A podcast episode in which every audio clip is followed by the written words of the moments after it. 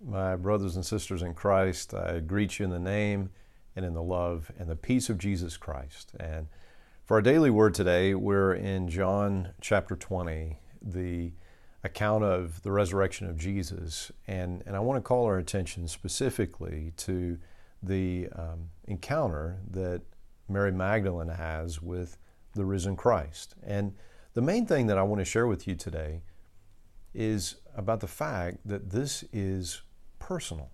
This is personal. Listen to the scripture here. This is verse, um, verse 17.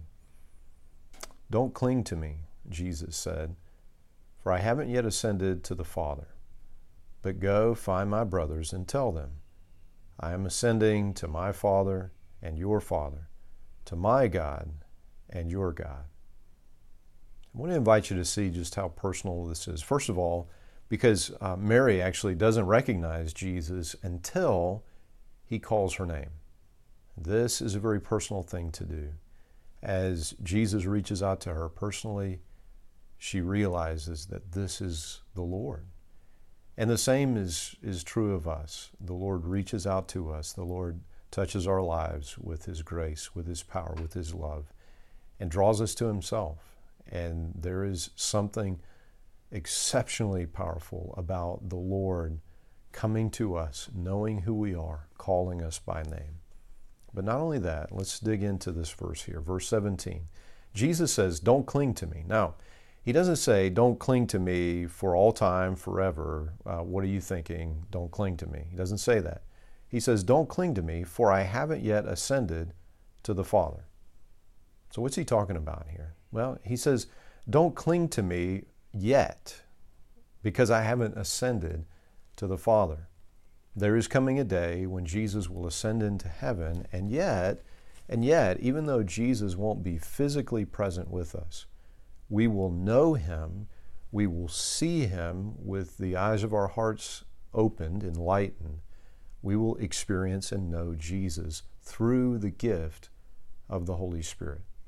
John chapter 14 and beginning uh, right about uh, midway through in verse 17. But you know him because he lives with you now, speaking of the Holy Spirit. So the Spirit was with them as they traveled and ministered with Jesus. And he, and he says, and later will be in you. This is the deposit of the Holy Spirit in the hearts of believers. He says, verse 18, No, I will not abandon you as orphans. I will come to you. Soon the world will no longer see me, but you will see me. Since I live, you also will, will live. And, and so he says, By the Spirit, you will see me. People who are not spiritual, who have not received the Holy Spirit, will not discern the things of the Spirit. They will not see Jesus. But we, by the Spirit will. And this is why Jesus says, um, you know what, it's actually good that I'm going away. It's good that I'm going to ascend into heaven because if I didn't, you wouldn't receive the gift of the Holy Spirit. So, back to chapter 20, verse 17. When Jesus says, Don't cling to me, I have not yet ascended, he says, Don't cling to me yet. There is coming a time when you will be able to and you should cling to me but it will be clinging to Jesus in the Spirit. We will know Jesus. We will see Him with the eyes of faith, and we will take hold of Him even as He has taken hold of us. And then listen to His message to the disciples I am ascending to my Father, okay, makes sense, and your Father, to my God and your God. Do you see what's happening here? We would all say that that the Father is the Father certainly to Jesus. God in his very character and nature has revealed himself to be Father, Son, and Holy Spirit. But now, he is not only Jesus' Father, he is ours. He is not only God to Jesus, but he is ours. There is a relationship not just between the Father, Son, and Holy Spirit, there's a relationship between us and God. And this, this according to the prophecy given by God through the prophet Jeremiah. In Jeremiah 31 33, God says, I will be their God. In 31 34, He says, Everyone, that is, everyone who receives Jesus Christ, will know me. I will be their God. They will be my people. This is what God promised would actually happen, is what is happening in Jesus. So, this is about intimacy with God.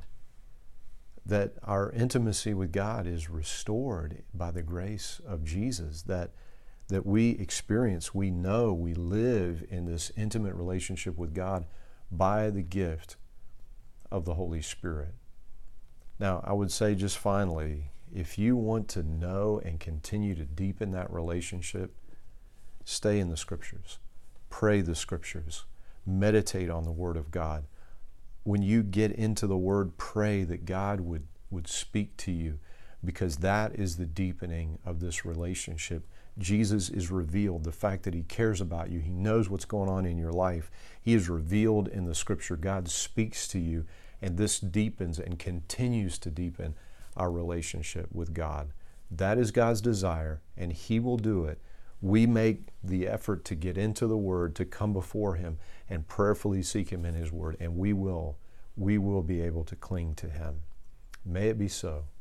In Jesus' name, amen. Amen. Well, brothers and sisters in Christ, I love you. And until we get a chance to speak again, may God bless you and keep you.